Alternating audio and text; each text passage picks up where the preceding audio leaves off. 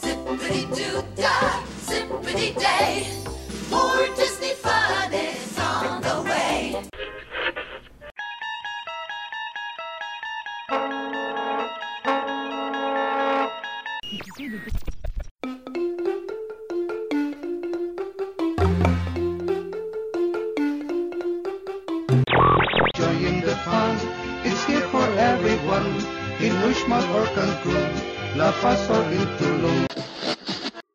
Gentlemen, this is our final boarding call, and the doors will be closing soon. W W Radio, your information station.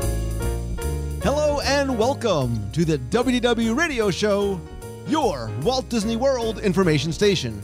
I am your host, Lou Mongello, and this is show number 397 for the week of March 1st, 2015. I'm here to help you have the best possible Disney vacation experience and bring you a little bit of Disney magic wherever you are with this podcast, videos, blog, live broadcast every Wednesday night, my books, audio tours, and more. Whether you are a first time visitor or you love digging down into the deep details and history and secrets and interviews and more, there is something here for you. You can subscribe to the podcast in iTunes, and for everything else, visit WDWRadio.com.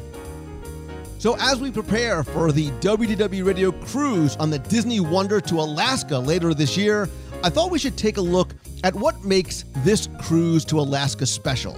From the ship to the planning, destinations, excursions, and more, there's something in this show for everyone, whether you're planning on joining us on the cruise or even just thinking about your very first Disney cruise anywhere. I'll then have the answer to our last Walt Disney World trivia question of the week and pose a new challenge for your chance to win a Disney prize package. Then stay tuned for more announcements, including upcoming Meets of the Month in Walt Disney World and your voicemails at the end of the show. So sit back, relax, and enjoy this week's episode of the WDW Radio Show.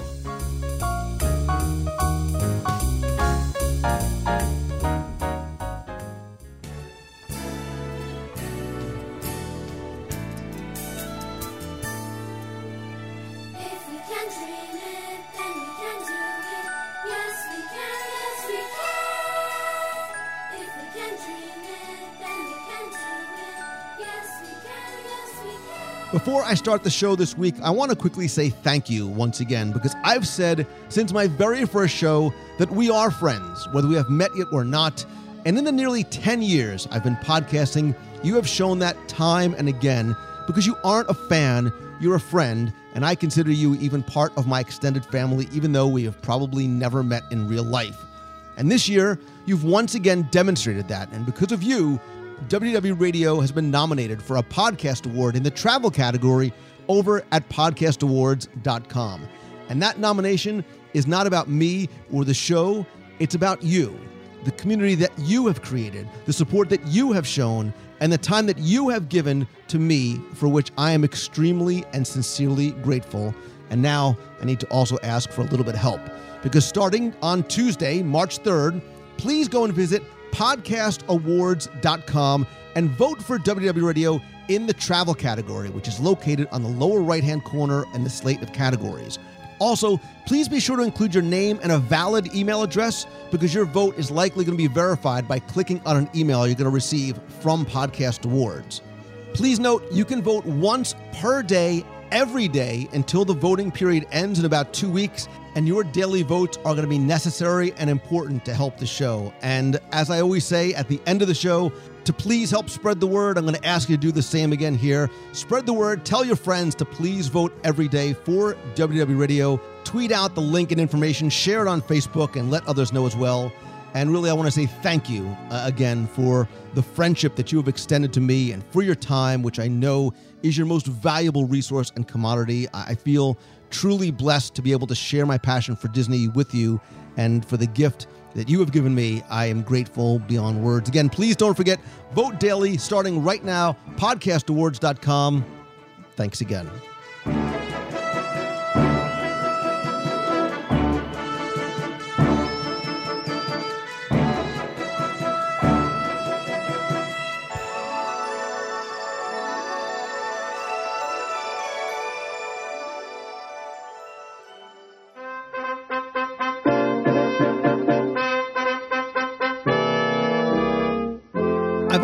Considered taking a cruise aboard the Disney Cruise Line as almost an, an extension of a Walt Disney World trip, and I have continued to be amazed at how Disney has been able to take that park experience and bring that same level of magic on board the ships. But there, they actually are able to add even more in terms of layers of shows and dining experiences and things to do for adults and kids, and then families coming together. And of course, the attraction is the ship itself with countless things to do and see, and of course, eat on board. And of course, there are the ports that let you, you know, just walk right up to exotic destinations, not just in the Caribbean, but really all over the world. We have done I think five or so WDW Radio group cruises over the years. And for me, the best part, believe it or not, is not the food or the ships, but it is the people. Uh, some of the cruises have had nearly 500 friends joining me to not just experience what the ship has to offer, but some of our own special events and surprises and guests that are exclusive to our group.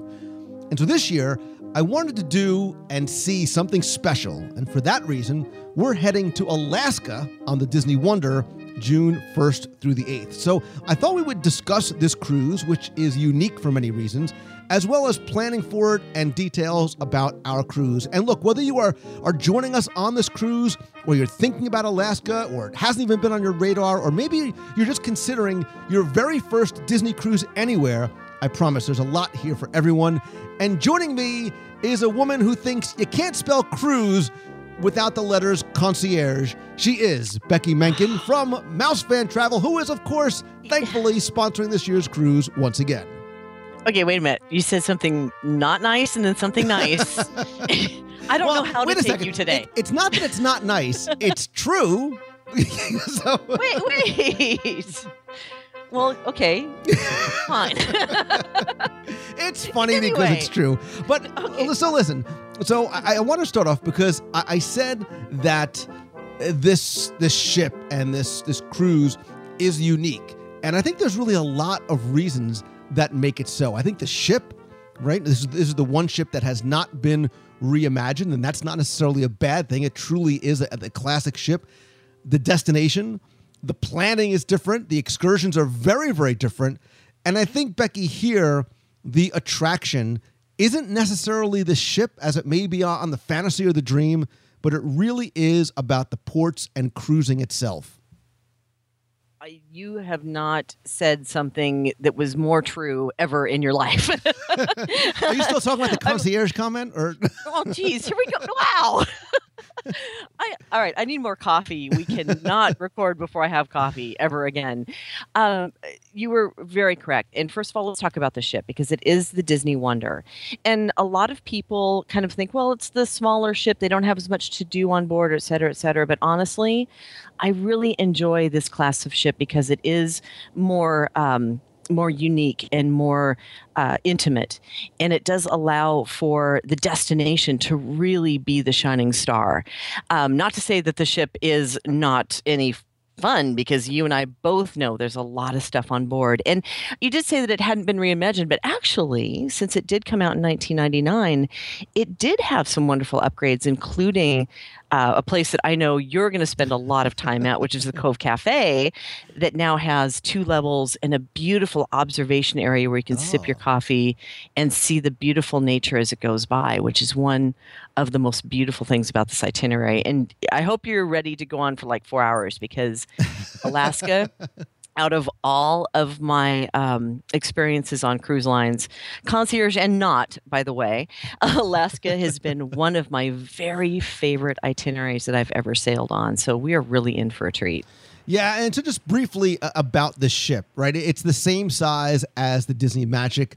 It's a bit smaller than the Dream and the Fantasy, which I have to tell you, after being on those ships, which I, I loved, after going back on the Magic, I really appreciated the little bit of the smaller size. Look, 25 2,700 passengers is still a lot of people, but it never felt sometimes as crowded as maybe Deck 11 sometimes would feel on the Dream and the fantasy. And it, look, it still has everything that every other ship has, right? It's got the shows and it's got things for kids to do. But on board the ship itself, right? And and you're right. I'm I'm going to spend a lot of time in places like Cove Cafe and Cadillac Lounge, and Uh-huh. the District, and some of the other, and Preludes and Bars. Uh huh. Parrot Cay and the Beach Blanket Buffet and Animator's Palate.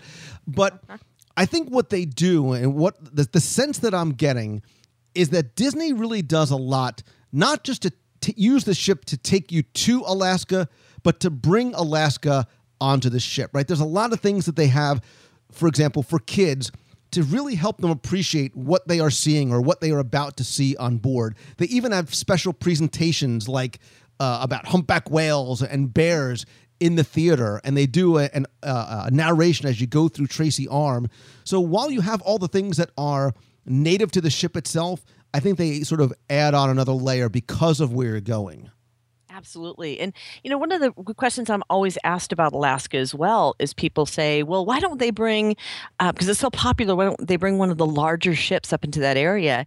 And once you've been up there, you totally understand why, because some of these passageways that we're going to be sailing through are extremely narrow. And the size of the magic, uh, excuse me, the, the Wonder is going to be about the max that you can get in there comfortably without, uh, you know, worrying about going ashore prematurely.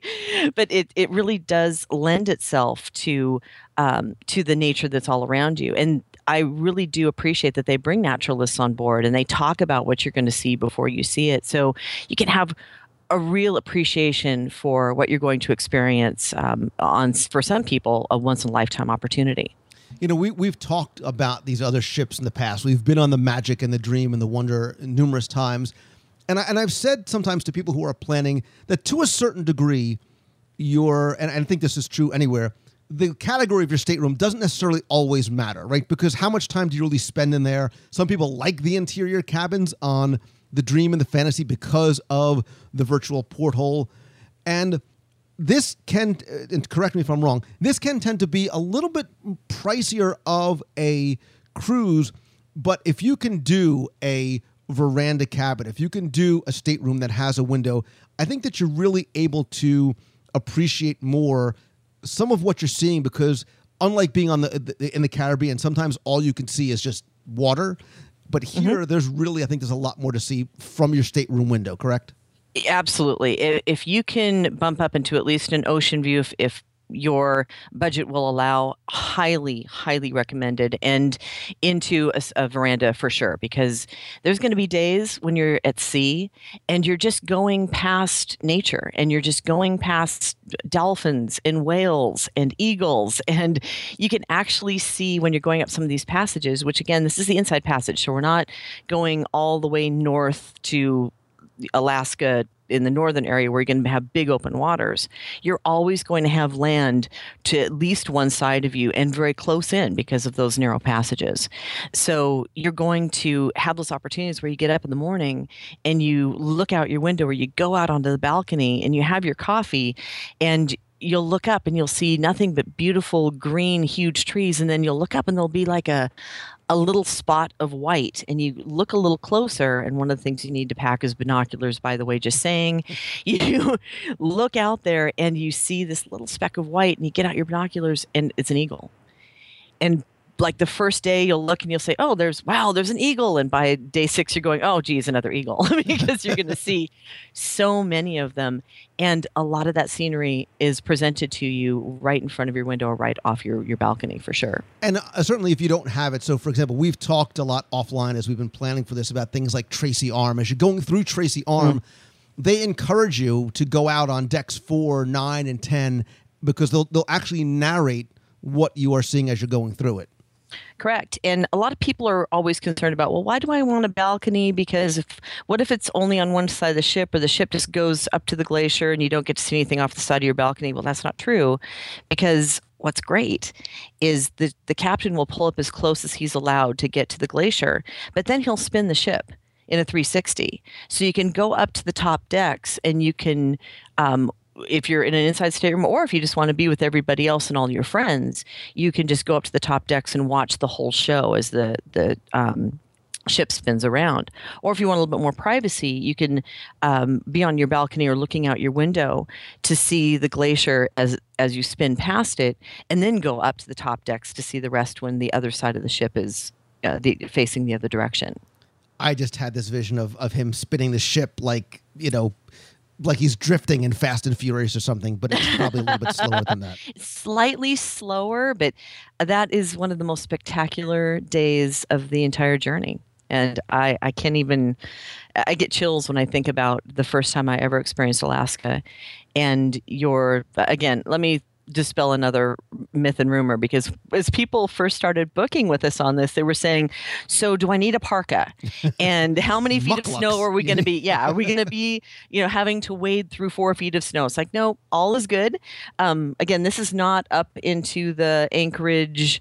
Um, you know, way up north. This is pretty much parallel to British Columbia. So we're on that that plane. So our weather is pretty much going to be maybe low 50s at night and lower to mid 60s during the day if we have a you know a really good um, average uh, time out there so mid 60s pretty comfortable in alaska for sure Yeah, Um, I, I, and and I think a lot of us thought that too, and not realizing that yes, it, it's going to get cold at night, right? It'll be you know 40, 45 degrees or so, but it's not going to be where you know you can't go outside because it's if you don't have a a, a George Costanza parka on, you're going to exactly. So it, we're not going to experience that type of, of weather up there. What you will probably experience it, I will say, here's your pro and con.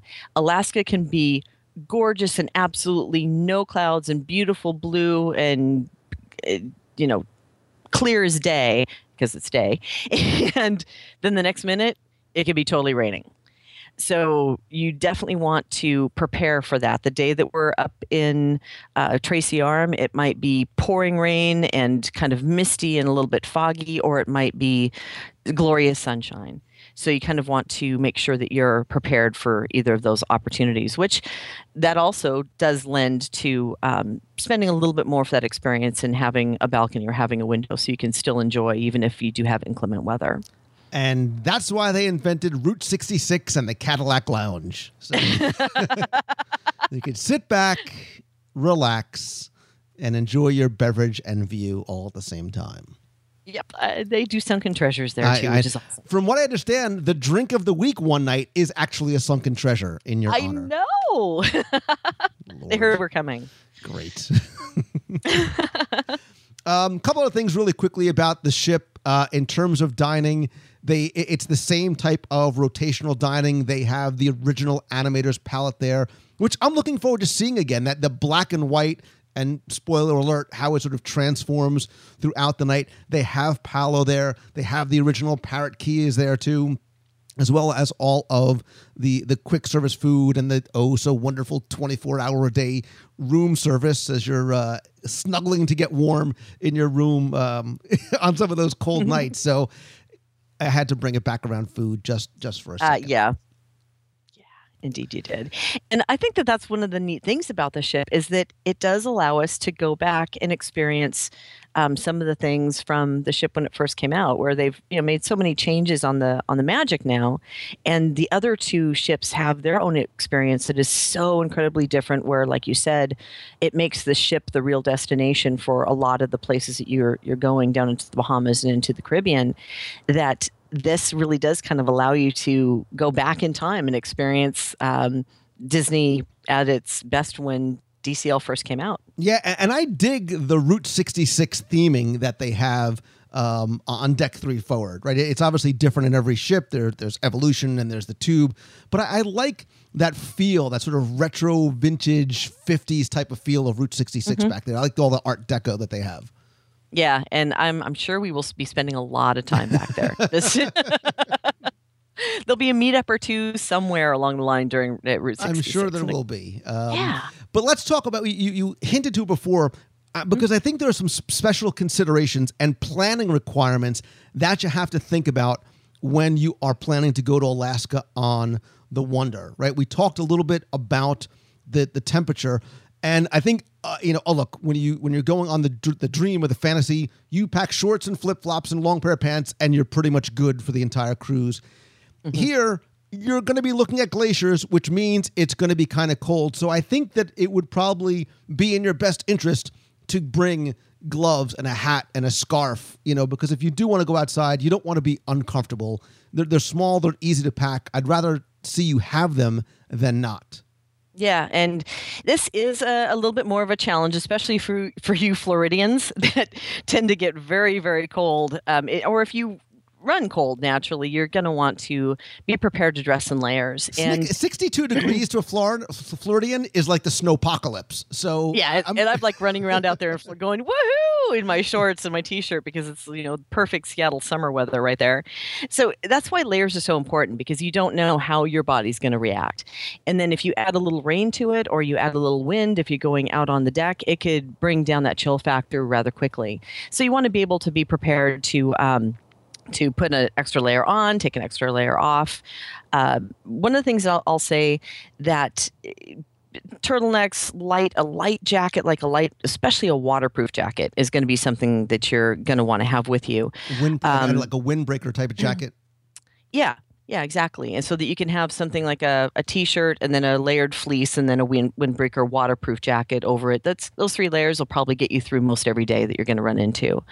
Um, if you don't have any of that, or if you don't want to really spend the money, I will tell you, one of the really um, interesting things about Alaska is that by the time we get to Skagway on day four, and I know it is day four, but you know how in the Caribbean you can get 10 t-shirts for $10 Right? fleece in Alaska is like that. You can buy three Really? fleeces for like 20 something do- dollars. and they have these awesome, really light, um, uh, waterproof windbreaker jackets with Alaska uh, logos and, and um, souvenir type jackets that you can buy for really inexpensive.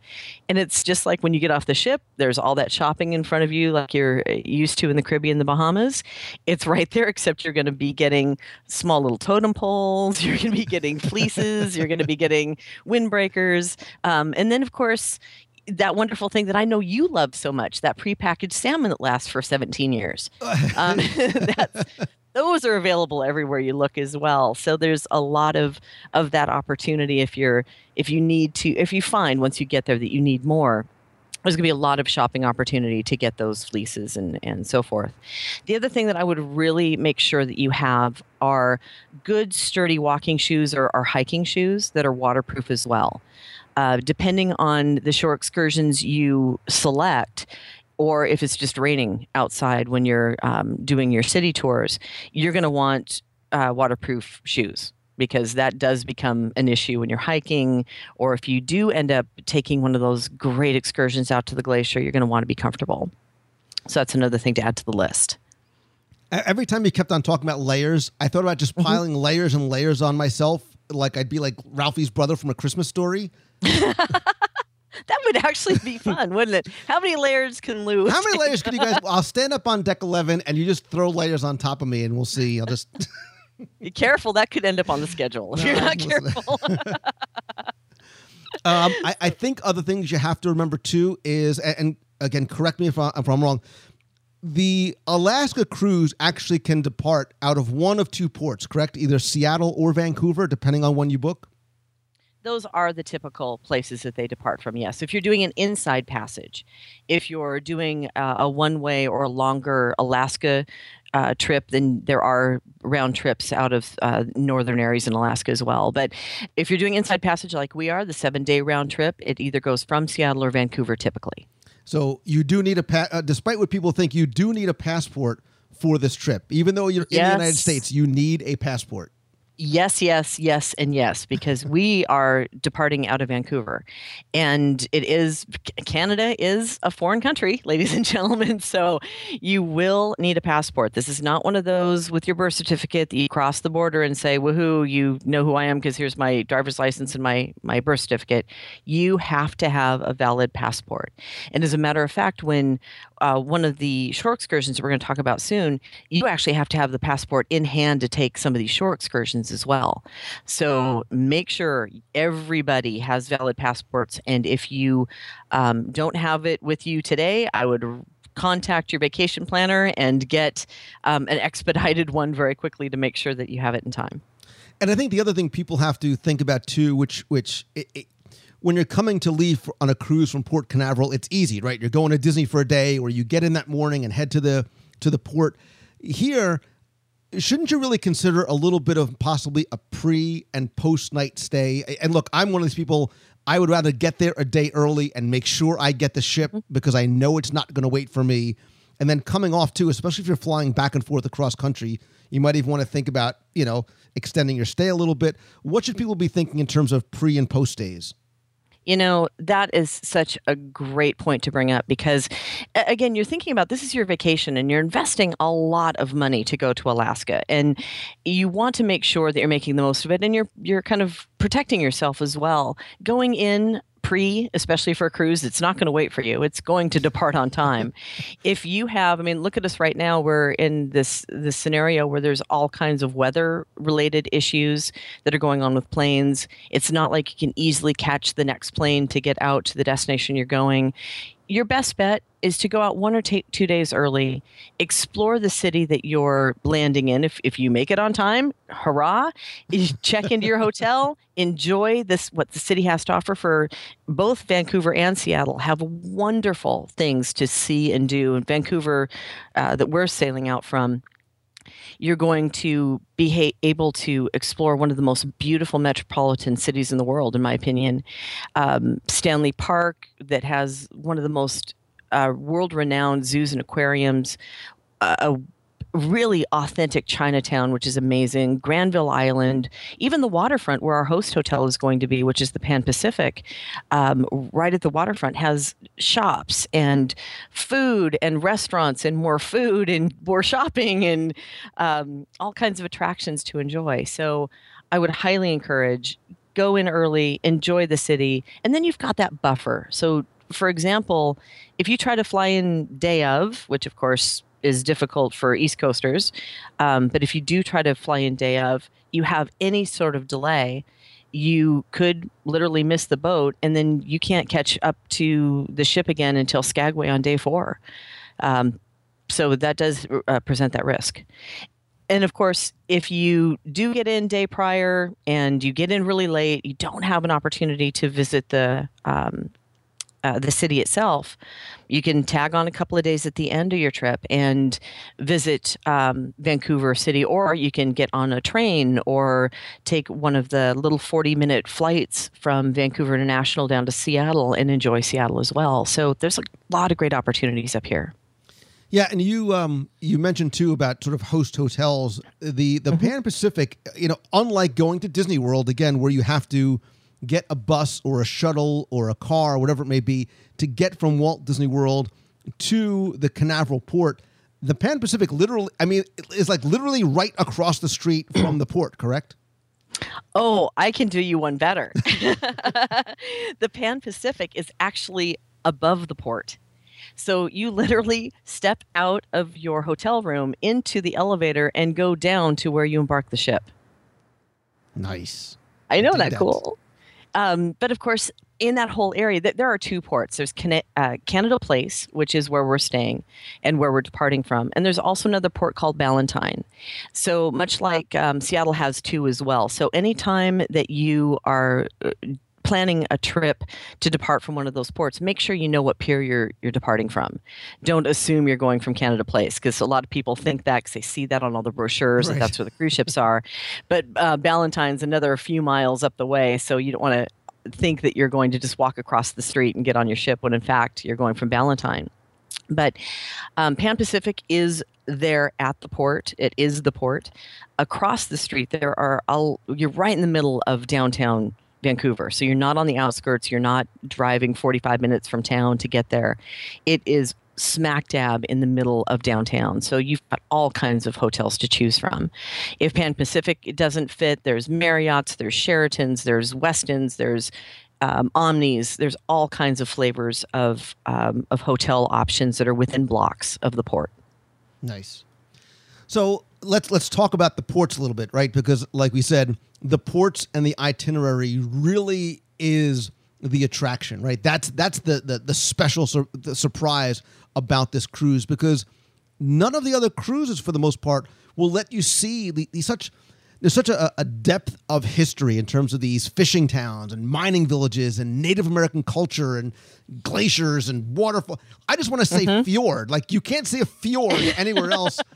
And the wildlife that you said too. Yeah. And look, uh, I, I I always believe that as much as these cruises are that they're fun and they're exciting and, and I love travel. I think travel is such a great educator for children.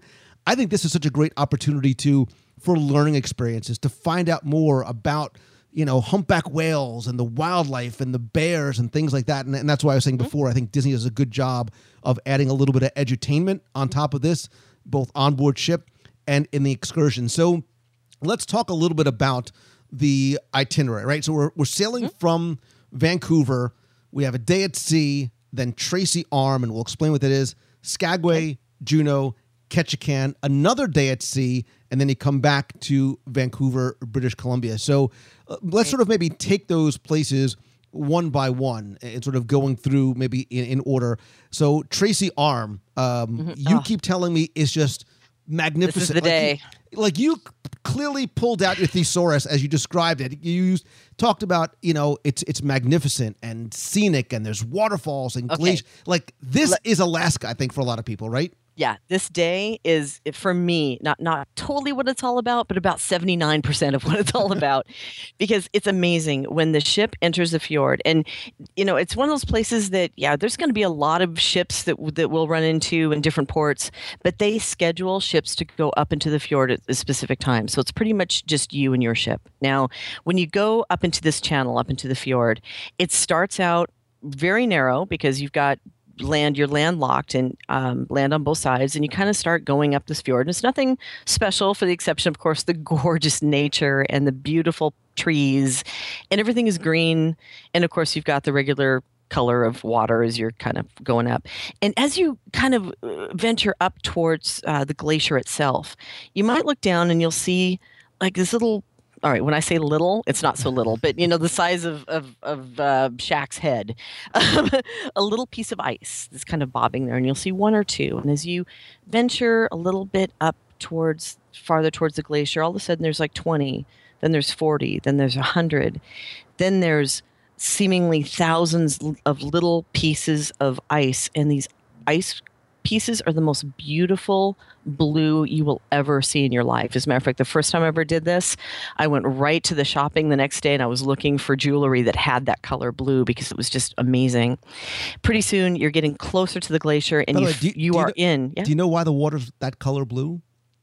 Why would that be, Mr. Science? There's little teeny tiny, like as if you could see me, like micro- microscopic little now. bits of sediment that makes that water that that color, that glacial blue color.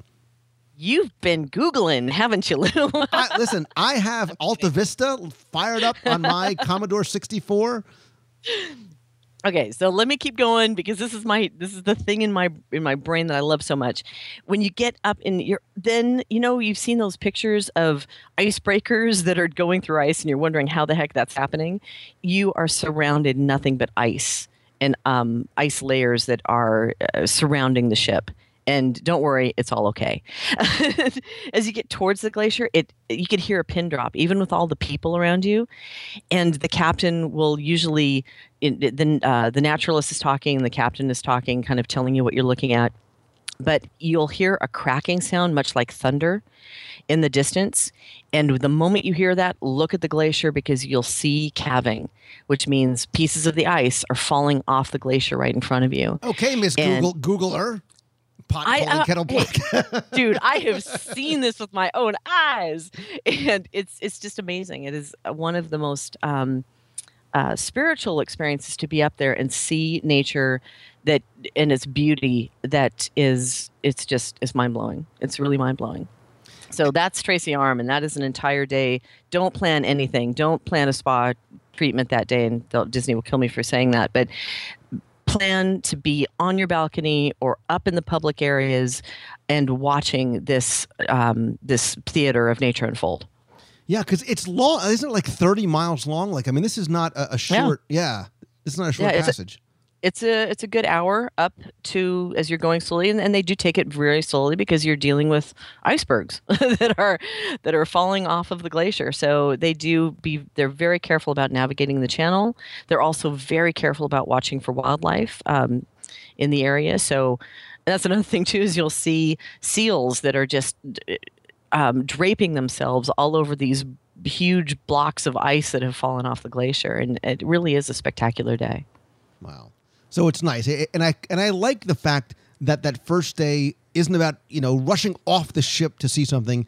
It really is about what we keep sort of going back to is you- you're you're seeing Alaska. You're seeing the the beauty and the nature of Alaska um, from on board itself. So the uh, the following day, uh, again for us, this will be June fourth. That's where you hit Skagway, Alaska. Skagway. I have a lot of memories of Skagway. it's a really fun little town. And I will tell you something what you just said rushing off the ship. Alaska, you don't really rush anywhere. It's it's all about appreciating the nature, the beauty, the history and the cultures that are all around you. And you um it doesn't take itself that seriously in places. Skagway is a great example of that.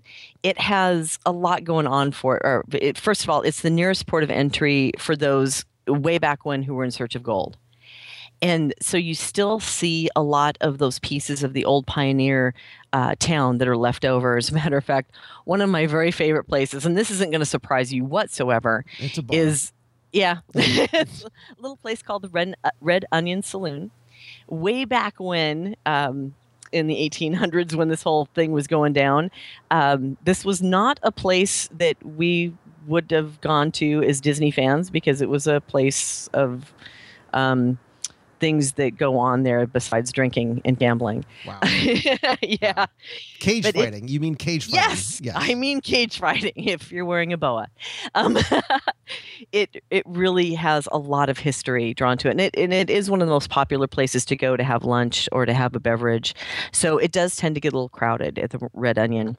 However, it is a um, it's just a neat place to to kind of relive and rediscover that history of the gold rush. Uh, so from town itself, and of course that's also where you're going to find a lot of, of your first shopping experiences, a lot of jewelry, a lot of fleeces, a lot of windbreakers that are available to you there as well. So I only knew before this cruise came up. I only knew of the word Skagway from Call of the Wild, like the, the Jack London book.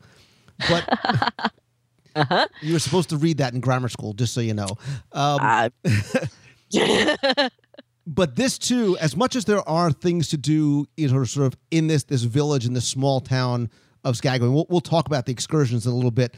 There's also a great way to explore the area, right? And there's there's if you don't want to just sit in a saloon all day, you can go out and there's train things, and you can go and check out the historical park, and there's a lot of different ways to.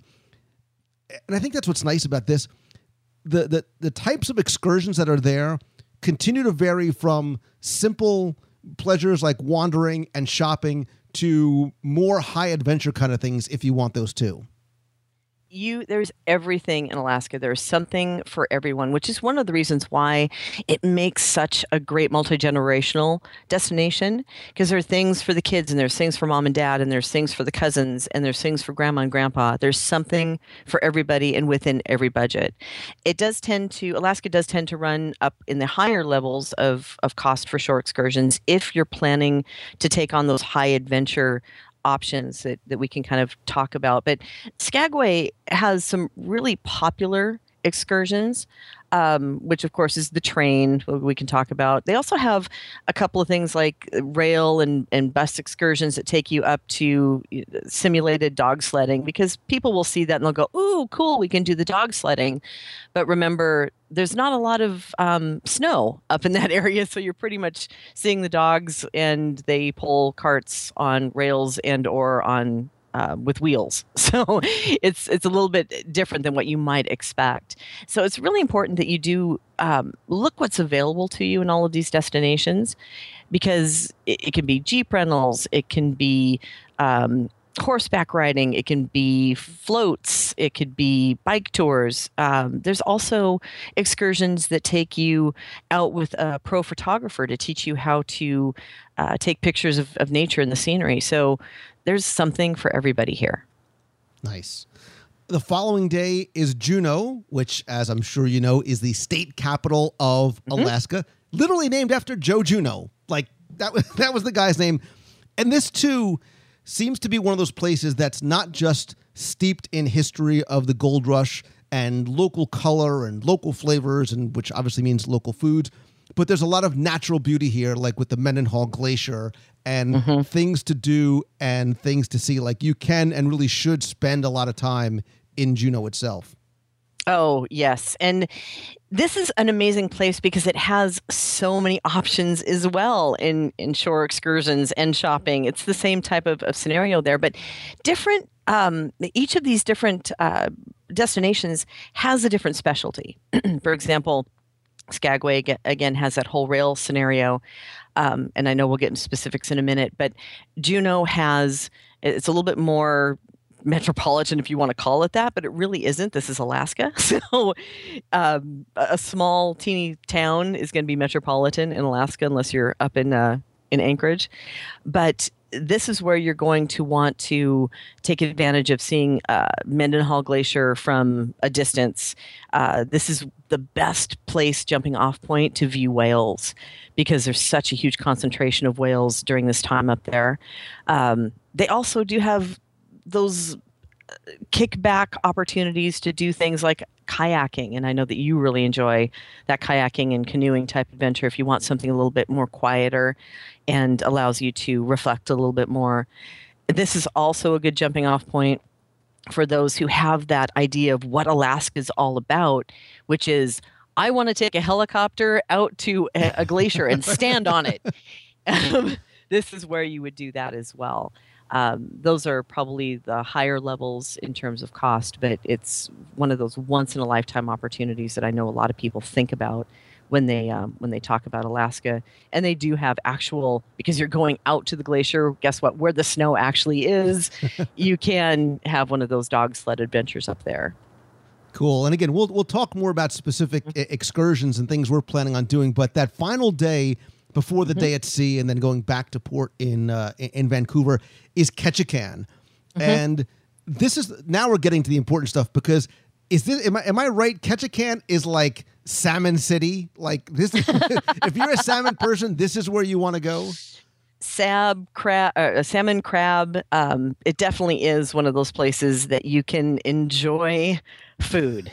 Yeah, so if you enjoy food, I think one of the other rec- re- required things to pack are stretchy pants because for all the food that you're going to have, not just on board ship, but in places like Ketchikan and Skagway, you're going to need something that's going to be accommodating. Yeah, but of course it is Alaska, so make those stretchy plants pants flannel because it might actually be a little bit more appropriate than what you're used to in Florida.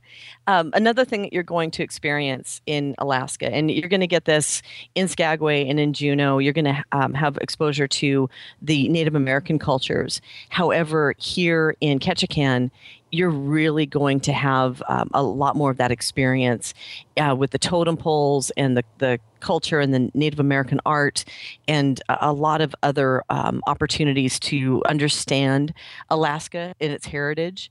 And this is a great place to explore those pieces of, of the country. Yeah, I- I'm mean, kidding around about uh, about the salmon, uh, although I'm not really kidding. No, you're not. I'm not kidding. I'm like, I really want to see this, right? Because I, I do really want to, I, I appreciate the Native American culture, right? I'm curious to see like this small town, like it's less than like 8,000 people that live here, but so reliant on fishing, right? It's, you know, we, we see it on TV, but I want to sort of experience it like in person. Yeah, and it's it's not like a big city. I mean, when this ship pulls in, there are probably 10 times as many people on the one ship that's pulling up than actually are in that little um, area that you're going to see. So you're going to experience Alaska at its best. And, you know, sometimes a lot of these little towns are landlocked. You can't drive up to them. Everything that they um, bring in is coming in by boat. So it's a whole different way of life that you're going to experience. Yeah, isn't uh, can't you only uh, reach Juneau. Is it Juneau? You can only reach Juneau, Juneau. by either water or air. Yeah. Like you can't drive to Isn't Juneau. that You just can't dri- right, I know, isn't that amazing? Juneau. The the capital, the state capital. Yeah. You can't drive that. And so I think what what this what you should be sort of getting from this is that this destination, right, is such a nice combination of natural wonders and different cultures and like the and I'm not saying you don't get that on other cruises, but I think it's such a unique destination. It's such a unique journey.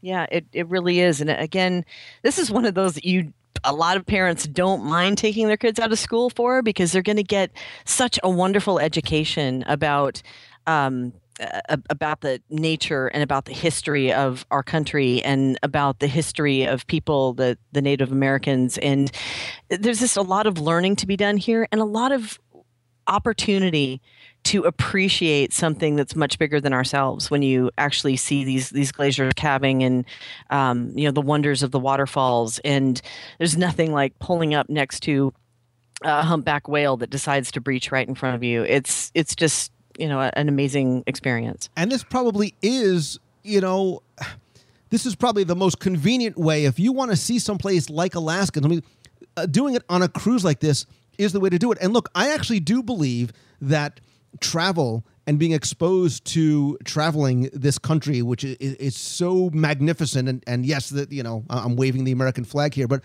it's so. ma- Look, my parents took me out uh, uh, over uh, a summer years ago when I was a kid. For five weeks, we drove across country, and I still consider that one of my most valuable learning experiences of my life, beyond college, beyond law school, beyond anything I, I've read or seen. And look, parent of the year or not, I, I took my kids out of the last week of school to go on the last cruise. I'm sorry, I took them out of the first week of school to go on the last cruise. They're missing the last week of school to go on this cruise, but I am sure, and I'm going to make sure that they get a, a valuable education from this. Uh, and again, my kids are 10 and 11, so it's not like it's going to keep them out of Harvard. Um, but they're, I want to make this an educational opportunity for, and for me too. Like I've mm-hmm. never been this before. This has been on my bucket list, and, and I can't wait to to see it. And that's even sort of taking the cruise itself out of the equation. Yeah, well, I mean, you actually think that there's moose and igloos in Seattle, so there's a lot of educational opportunities for you. Um, another thing, too, uh, a lot of people who are kind of scared of cruising or cruised at one time and had this scenario where they ran into rough seas and so they felt sick the entire time and had some motion issues. If you ever want to try a cruise again, or I encourage you to try a cruise again, do an inside passage because the entire itinerary, with the exception of two or three opportunities where you go on the outside, the entire time you're other than that, you're pretty much landlocked. So there aren't big waves coming through. You, there aren't, um, you know, ocean issues where you're going to be in 20 foot waves if there's a storm. It really is one of the best itineraries to sail if you are susceptible to motion issues. Yeah, and you know, I, I've said this on past cruises when we've talked about going on the fantasy and going on the dream before. That for me, and I think for a lot of people, Becky, the vacation was the cruise itself. I literally did not care if that ship would have just pulled out and just done donuts in the middle of the ocean and not gone anywhere but Castaway Cay. Right? Yeah. The Yeah, Bahamas is nice, and some of these other destinations are nice. Uh, I- I think I like you know Western Caribbean a little bit better, but here it really is about the, des- the destinations and the excursions, right? So the last cruise, I didn't get off in the Bahamas because we've seen it already. There's not a lot of stuff I felt that my kids can do. Whereas in Alaska, there's more than a hundred different excursions that you could take, which is overwhelming. I mean, if you mm-hmm. sit there and try and go through them all, it is overwhelming. And I actually did that for a couple of hours the other night, and, and I, I wouldn't even know sort of where to begin. You know, you don't know what you should take, what's good, what's not good, because they all look and sound and probably taste delicious too. so for our cruise in June, what we've done is we've actually set up a special page, a special destination and landing page with a list of excursions that we have specifically selected based on a lot of different criteria, right? Based on your experience, based on obviously things that that Disney has recommended in the past, based on feedback we've gotten from other people, and I think a nice rounded selection of things that whether you want to take it slow depending on what your budget may be. Are you traveling with kids? Do you want something more high adventure? We've got something that's definitely not quite overwhelming. And we've also broken out a few that like I, I'll let you know the ones that I'm going to be doing and that you're going to be doing, and we sort of put those out as, as featured trips. So you know, hey, if you want to do it together as a group, this is the one that I've selected that we're going to go and do. But you are certainly welcome to pick from that list, or if you want to go to to the Disney site and if there's something else specific that you- you're looking for, you can do. Yeah, and uh, the choices are huge. One of the things that um, my husband and I did the very first time that we did Alaska, and of course that we counsel um, clients to do as well when they're looking at Alaska, especially if they've never been there before, is sit down and make a list of three things that are on the bucket list, three things that you want to see and or do when you're on your Alaska itinerary. And most of the things hit what we've kind of tried to attack in our choices of shore excursions. Most people will say, I want to take that white pa- pass train. Others will say, I want to see a whale. Others say, I want to take a helicopter to a glacier. Um, so you pick those things. I do want us to just do a, a cautionary tale. Once again, just to throw out there on the weather, it is really unpredictable. And any day you need to appreciate that the weather is what causes this, beautiful nature. If it's not a clear, beautiful day, it's all right. Just throw on your rain gear and go and enjoy the experience. Um, you might have pouring down rain. You might have just that little mist that we get up here in the Pacific Northwest and up in Alaska, that it just feels misty around you and it's kind of cloudy. You'll have that as well. Um, when there are extremes in the weather, whether it's uh, it's cold temperatures or um, wind, especially, can cause some issues. But there are times where um, usually the helicopters, the flight seeing, or some of the things with the small boats can be canceled just out of safety issues. So know that you know you're you're choosing some things and you want some things, but have your plan B in your back pocket just in case. It is unpredictable, but that is all part of nature as well, and honestly, part of the adventure. Cool. So let's sort of very quickly go through what these are, and certainly I'll put in the show notes uh, a link to where you can find out more and, find out how to book these as well. So in Skagway, we've we've narrowed it down really to two. Uh, In the morning is a private speedboat through the fjords with exposure suits. But look, if you want to see it, I think seeing it from the water and on the water is probably a beautiful day to do it. And you go to, to Bald Eagle Nest and Seal Rock and Sawmill Falls. That's what you're going to be doing. Um, Yeah, I've actually so selected uh, the the scenic railway of the world. Like insert insert echo effect here as I say that the scenic railway of the world, where you go on a nearly thirty mile journey to Fraser in British Columbia, and uh, it's narrated by a guide. Lots of photo opportunities. I know you didn't want to do it because there's no club car. I get that, but there, Yeah, I think that's- there's that's something. why. I think there's something so beautiful and romantic and, and simple about taking a, a, a railroad with the amazing views of the mountains and the glaciers and the tunnels and the waterfalls and it's narrated it's inside it's warm and cozy and you do get uh, you know and you've talked about before these these spectacular views as you literally climb up these mountains Oh my gosh. I, I will tell you, and I, I will be totally honest. This is one that I won't do only because I am completely chicken for heights. Um, but of course, it does offer breathtaking beauty. And the White Pass train is also one of those. That is the one that you have to have your passport in hand to go on. So please make sure that you have your passport for, for that adventure. I know you're going to have a fabulous time.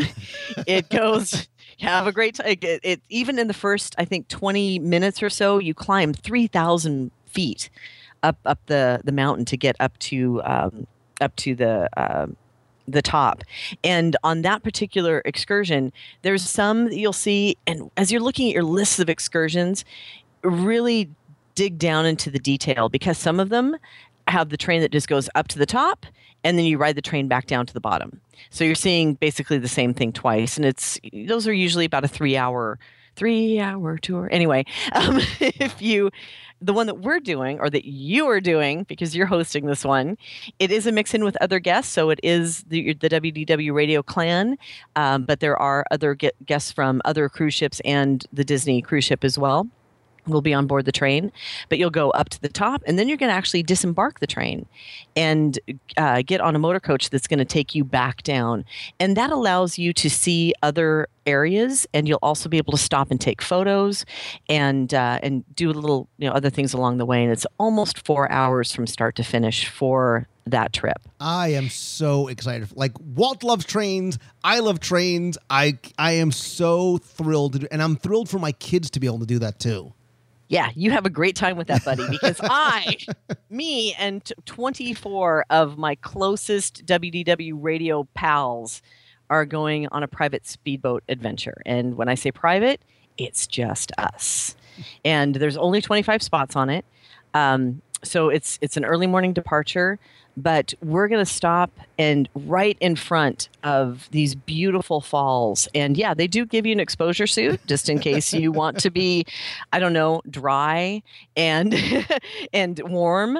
So they do offer that. Uh, but I will tell you, I did a speedboat adventure uh, several years ago, and then it got me hooked because these are the boats that the Navy SEALs use and the Coast Guard rescue team. So they are fast little guys, and there are places that they will turn on the engines, and there are other places where, where you'll just float very calmly and look at the nature and have um, opportunities to take pictures.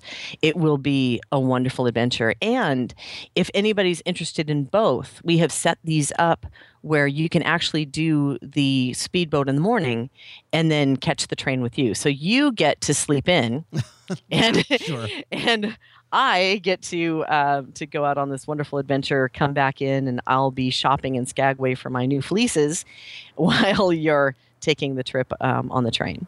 Nice. Uh, over in Juneau, we have Before- again. Go ahead. Before we move, I just want to also point out the fact that some people may not want either of those adventures. So, like you said, you can check out what Disney's got to offer. The links in the company that we're using for our private adventures um, also has a lot of, of uh, things that you can do as well. And those include Jeep rentals or private 4x4 adventures or that dog sled tour I was talking about. There's even zip lining or horseback riding available there in Skagway.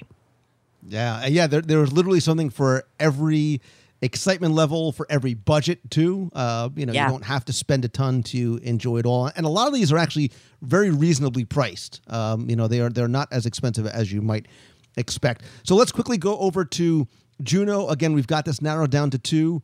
Um, Juneau really is about uh, it's about the Mendenhall Glacier, and the one that we're going to do is our feature trip is a private combination tour of really two of the most popular attractions in Juneau, which is the glacier and whale watching. Like as soon as I said Alaska, my kids are like, "Are we going to see any whales?" I'm like, "Yes, you're going to go take a boat ride to view whales, lots of photo opportunities and snacks. They're going to have salmon and sa- like I'm not kidding. Like I'm just going to set you in a bus and hand you a little package of that salmon and say, "Here you go." so so you get to you you get to go through downtown Juneau. You can see humpbacks and, and orca whales and porpoises and sea lions and bald eagles. And then you get on a boat and your captain takes you out to go and see the whales and the wildlife. And then you go over to Mendenhall Glacier and gets to spend time at the visitor center. So uh, what's nice is you really get to get sort of that up close and personal to the, the nature that you want to see, right? The glacier is so important when you think about uh, Alaska. If you want to sort of take it up a, a bigger notch and you're like, man, I need to go and, and walk it, I need to go walk the glacier. We do, and Disney uh, does offer a helicopter ice field excursion. Like you literally get in a helicopter and you walk the glacier uh, i- itself. That's not our featured trip. Our featured trip again is going to be the combination uh, tour. But certainly, if you want to sort of go and uh, walk the glacier, I think it's. I think you take the helicopter out and walk for 15 minutes, 20 minutes, somewhere around there, right? Yeah.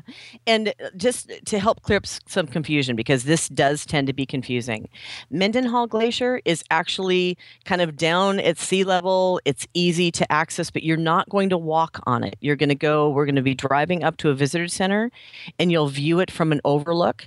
So you're not walking onto the glacier, you're not walking out to it. You're at a um, visitor center that is, uh, you know, several a couple of miles away from the glacier itself, but you can view it. So that's different than what we chose for that second trip that we're just showing. And one of the reasons that we did that is because it is one of uh, I back up a second. Um, one of the reasons that we are offering or showing on our page the helicopter adventure, where you actually fly out, get out, walk around on the glacier, is because that is one of the most popular bucket list experiences that people um, go for, and uh, the Disney shore excursions tend to send out sell out really quickly. So this other company is offering it and has it available, um, while obviously seats last. But we wanted to make sure that you had the opportunity that WDW radio listeners had the opportunity to um, to experience that if they wanted to. But you and I will not be on Correct. the helicopter. Yeah. Correct. Uh, and then finally, the last destination is going to be Ketchikan. Again, we've narrowed this down to three, and again, tried to find a, a, nice balance. So, our featured trip, the one that we are going to be doing together, um, again, sort of com- combines the the nature and the wildlife uh, in Ketchikan, where you do the the lighthouse and you see the totems and you, you see the eagles. So you learn a lot about the, the maritime history and the, the culture and the timber and the fishing industries and, and local lifestyle. Uh, the cannery, there's um, Loggerville, which is sort of that floating ghost town of Alaska. So this is one of the ones that is. Let me just see. It is three hours long. It departs at eleven thirty, and I think this is a great value too, Becky. It's under hundred dollars per person. It's fifty six dollars for kids ages three to eleven, but it really seems like they pack a lot into this one. Like you, if you want to be able to try and see as much as possible, that's the reason why we chose it. Yeah, and this one does have all of those little elements of being able to view a little bit of nature, um, the totem poles uh, uh, over on the shore. There's a lot of opportunities here. It is a boat tour uh, primarily, but you do, of course, take the the bus through the town up to where you um, embark the the boats. Um, it does provide a lot of those opportunities in not too long of a tour so you can get back and enjoy the town itself walking through because it really is one of the cutest little towns ever. Um, down on creek street it's one of the ones where it's totally built on pilings over the water so again a, a lot of fun shopping there. Um, i will say that Ketchikan is one of the rainiest cities in the U.S. You thought it was Seattle, but no, it's actually Ketchikan. So the likelihood of it being raining there is pretty high. I will be honest with you there. Um, with Ketchikan too, just to let you know, we're there until 7:45 at night, so there's a lot of um, of time to experience a few things. So you can go with with us on our tour, have enough time to still see the, the cute little town, and you could possibly take advantage of some of the other um, opportunities that they have in uh, in excursions that are available too. This would be where you could do um, some of the other choices that we have, like sea kayaking, available to you, but we're not going on it again. There's also um, canoe tours. There's a, an interesting z- uh, canopy zipline experience and rainforest rope adventure that uh, uh, that's seems to be pretty popular with people who want something a little bit more adventurous out there too. And if you're a fisherman, this is definitely where you're going to the jumping off point to take uh, advantage of some of those fishing excursions. Or that's fisher available. woman. Or fisher, all right, or fisher, fisher person. person. Fisher person. Fisher person. Now, um, another thing that I do kind of want to make sure that people understand. They do have flight seeing available out of Ketchikan, but it's not where you're going to land and get off and, and view things. Um, it pretty much just is a flight seeing adventure over the the um, the landscape. This would also be the place that you would go see bears. There's a lot of bear viewing, um, wildlife viewing excursions. However, we're too early in the season when we go in June to be able to take advantage of that. Uh, otherwise, we would be right on it. But if you are um, traveling in the future in uh, the Alaska uh, area, The bear viewing is typically starting, I think, in July. July to August is its um, its peak season, and that is one of the most incredible things to do in Alaska. So we'll probably have to come back after you've seen all the stuff that you've seen. Um, we'll try to make it during that time so we can go see bears and hopefully not get eaten. But it's really cool. yeah. And look, last and certainly not least, you know, when we were planning this cruise, uh, you and I talked about this a lot, and, and we both agreed that the cruise and the destination and the, the, the itinerary was what makes this special, right? So in the past, we've had special guests. Look, we've had Richard Sherman come on the cruise. We've had Ridley Pearson come on the cruise.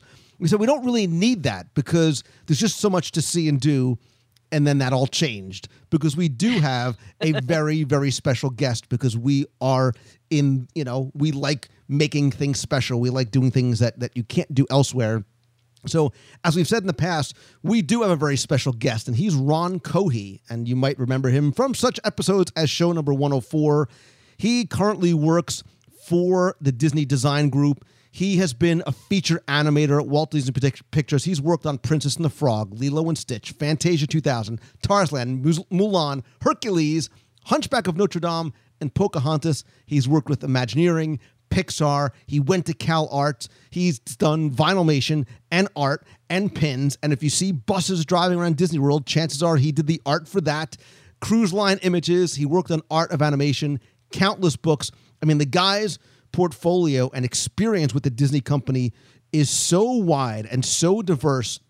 He's going to have a lot to not just present on, but we've got lots of special little, and I'm laughing as if you could see me.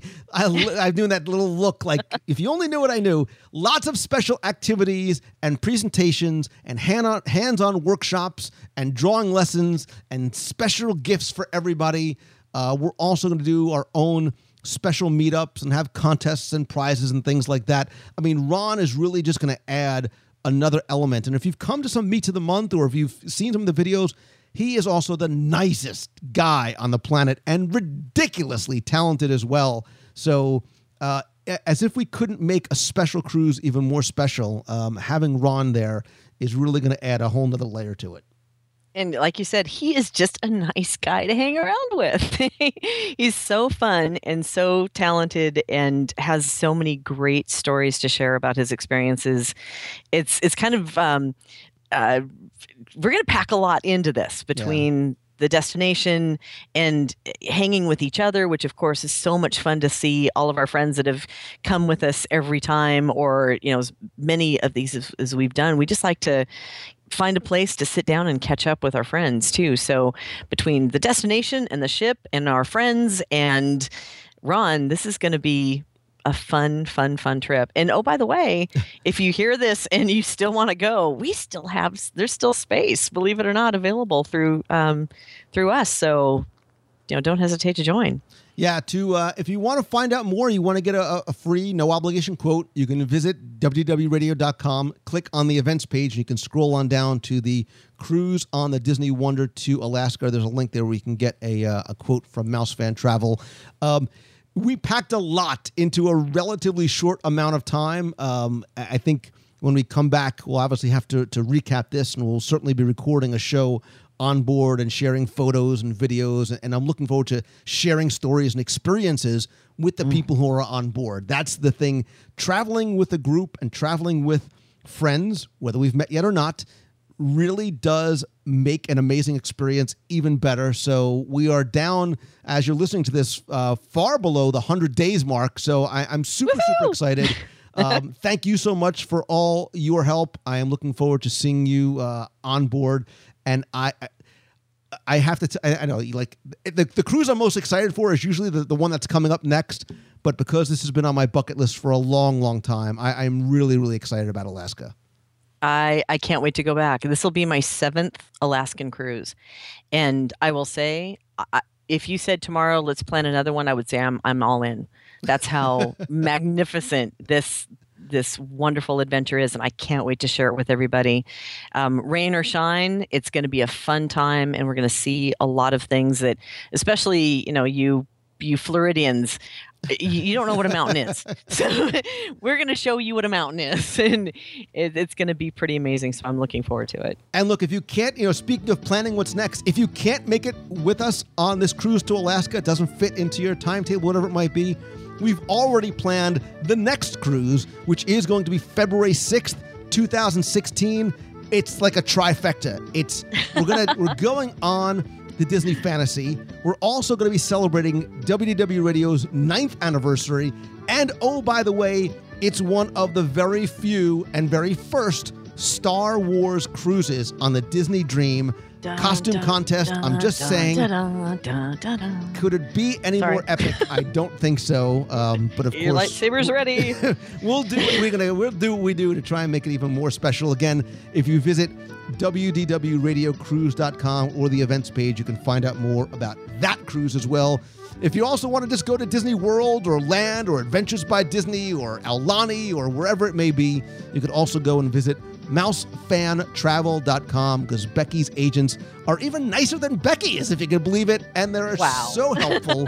Their services are completely free and they really do give, and I've said this for years because it's true, the, the level of service that you give your clients is really what I think separates you.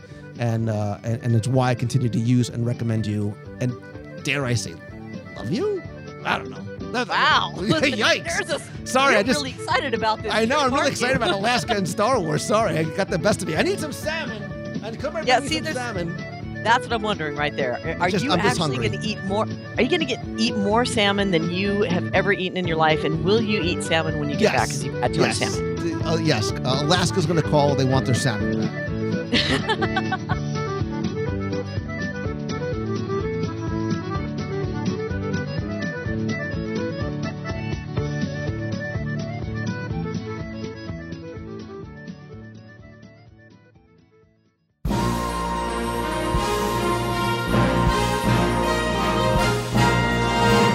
It's time for our Walt Disney World trivia question of the week, where I invite you to test your knowledge of Walt Disney World history or see how well you pay attention to the details in what you see in the parks or maybe even in what you hear. If you think you know the answer, you can then enter for a chance to win a Disney prize package. Before we get to this week's question, let's go back, review last week's, and select our winner.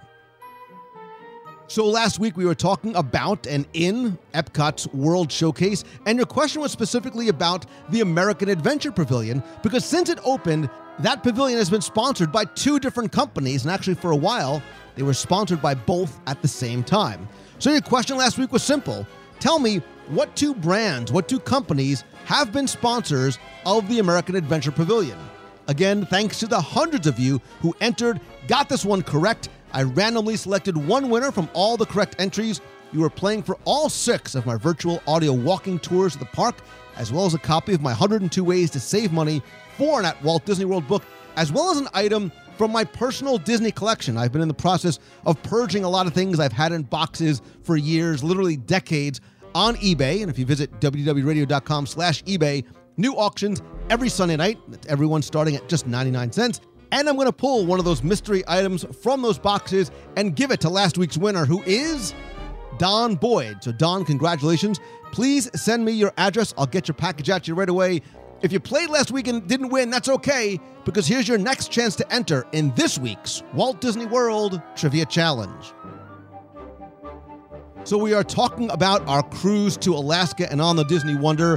And so I figured, why not make this week's question about the Wonder herself? Because before a ship is first put out to sea, they have a ceremonial ship launching, which is a, a tradition that goes back hundreds, if not thousands of years, really as a, a public celebration and a blessing of the ship. And part of that blessing is a christening of the ship by the fairy godmother. And each of the four ships in the Disney Cruise Line fleet has a fairy godmother. And your question this week is simply to tell me who is the godmother of the Disney Wonder?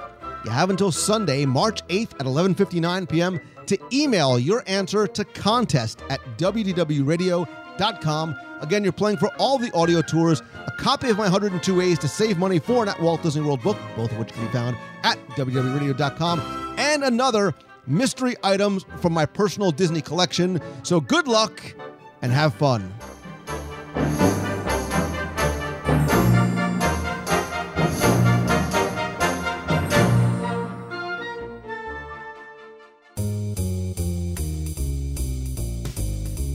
That's going to do it for this week's show. Thank you again for taking the time to tune in this and every week. I understand that time is your most valuable commodity, and the fact that you spend this time with me, letting me share my passion for all things Disney with you, really, really means a lot to me.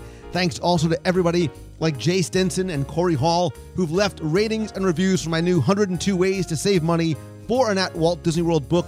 You can find it on Amazon.com or by visiting Disney102.com.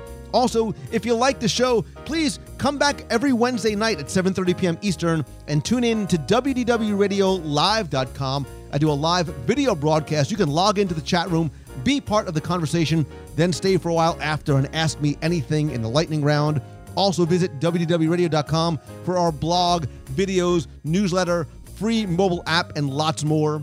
I'd love to hear from you. If you have a question you want answered on the show, you can email me, lou at WDWRadio.com. Or if you want to be on the air, call the voicemail at 407 900 9391. Please connect with me on Twitter. I'm at Lou Mongello, Facebook.com slash Lou Mongello. You can follow my personal page there. And Facebook.com slash WDW Radio is the WDW Radio page. And I am Lou Mongello on Instagram and Pinterest. And as you know, as much as I love connecting and chatting with you guys online, nothing beats a handshake and a hug. And that is why I do monthly meetups in Walt Disney World. The next is going to be Sunday, March 8th at Yak and Yeti at Disney's Animal Kingdom. In April, we're going to meet Saturday, April twi- 25th, right before the opening of Age of Ultron. So we're going to do our Avengers Shawarma meet at Tangerine Cafe in Epcot. You can visit the events page over at WDWRadio.com for more information and find out about some other places I'm speaking and taking things on the road by visiting LouMongello.com. I'm going to be speaking and keynoting in San Diego and Las Vegas and Fort Worth this summer. And if you want some help maybe building your brand or your business and turning your passion into your profession, I do coaching and mentoring and consulting and speaking to businesses and conferences and schools. Again, to find out more, visit LouMongello.com. Thanks again to Becky from Mousefan Travel again for fee-free, incredible levels of personal service. Visit MouseFanTravel.com and get some Disney magic delivered right to your door or mobile device by visiting CelebrationsPress.com. And as always, my friends, and you are my friends, whether we have met yet or not, all I ask is that if you like the show, please help spread the word. Let others know about it. Tweet out that you're listening, share links, and come by and comment over on Facebook.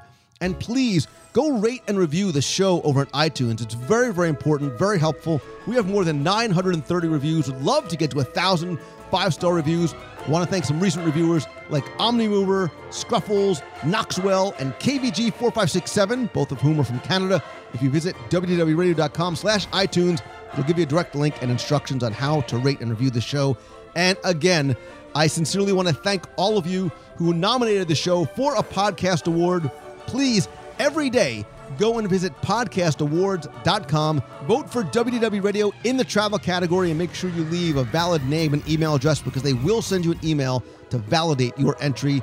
Thank you again so, so very much for not just listening this week, but your friendship and support and for letting me share my passion with you. And I hope you do the same thing and you take steps every day. And remember, you need to stay positive, right? You need to believe in your dream or yourself. And positive energy creates positive action, and that will yield positive results. I promise you. I hope you have a phenomenal week this week. So until next time, have a great week, everybody. See ya. Hey Lou, it's Emmanuel from South Australia. I love your show. It makes me so happy every time I listen to it. Fellow Disney fan, going to the Aulani Resort in June. Really looking forward to it. Um, I just don't know how to say my appreciation to you, how much you've helped me. It's my love for Disney stuff I've learned. I love your 102 Ways to Save book. It is just amazing. My love for Disney, Disneyland, Disney World, basically all Disney, has been pushed even further by you and put me pushed me to put in my own passion and make my own podcast, YouTube channel celebrating Disney and all things like that. CRZ Disney Bros. Um, thank you so much, Lou. Bye. Hey Lou, this is Pete from Long Island, and I wanted to pass along my idea that I'd love to see of a Walt Disney film made into a attraction. And actually, this one would be a collection of the various shorts from Pixar and make it into a traditional dark ride. And you start your ride vehicle will be the Luxo Ball, And as you enter the, the very first big room, it's the Pixar lettering, and Luxo Jr. is there bouncing around and all that. And as you go past that lettering, you're in the snow globe for Knick Knack. And then as you exit that, you take flight up into the air, very Peter Pan like, and you go past the birds for For the Birds, and then you make a slight turn and you see the hill and you're in Boundin' and the jackalope is bouncing around. Then you make a turn and you enter a, a wooded area and it's lifted.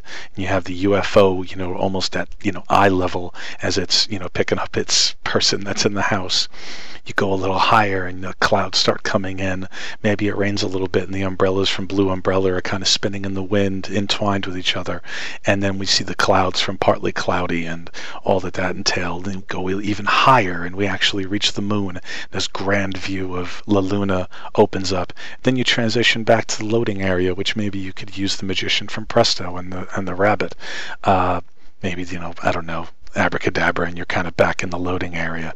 But that would be my idea. So you never know. Pixar place in the future. Take care, Lou. Have a nice day. Bye.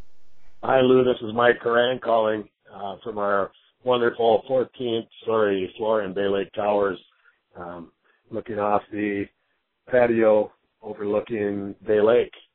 Just wanted to call and say Disney has succeeded once again in washing away all the stress of the everyday life that we go through and and it's wonderful to be here. Tried the pot roast macaroni and cheese last night at the magic kingdom. Was terrific. Just like you said thumbs up on that. And we got another 12 days to go down here and just wanted to call in and say hi. Thanks lou.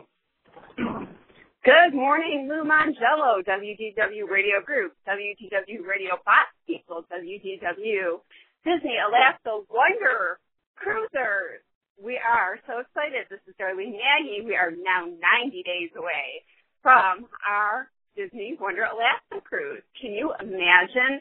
In just three short months, we're going to be sailing and seeing glaciers and eagles and bears and whales. It's going to be so exciting. And going into ports of places we've never visited before. Maybe some of you have, but I know a lot of us have not. I can't wait to be with our group and be celebrating this adventure with them. Have a very magical day. You've got a friend in me.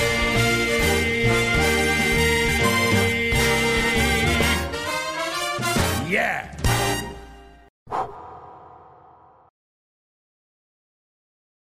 Is Celine Dion here? No, Celine Dion is not here. I'm referring to myself, Martin Short.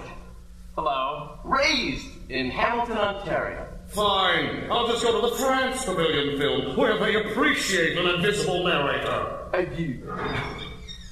That's right.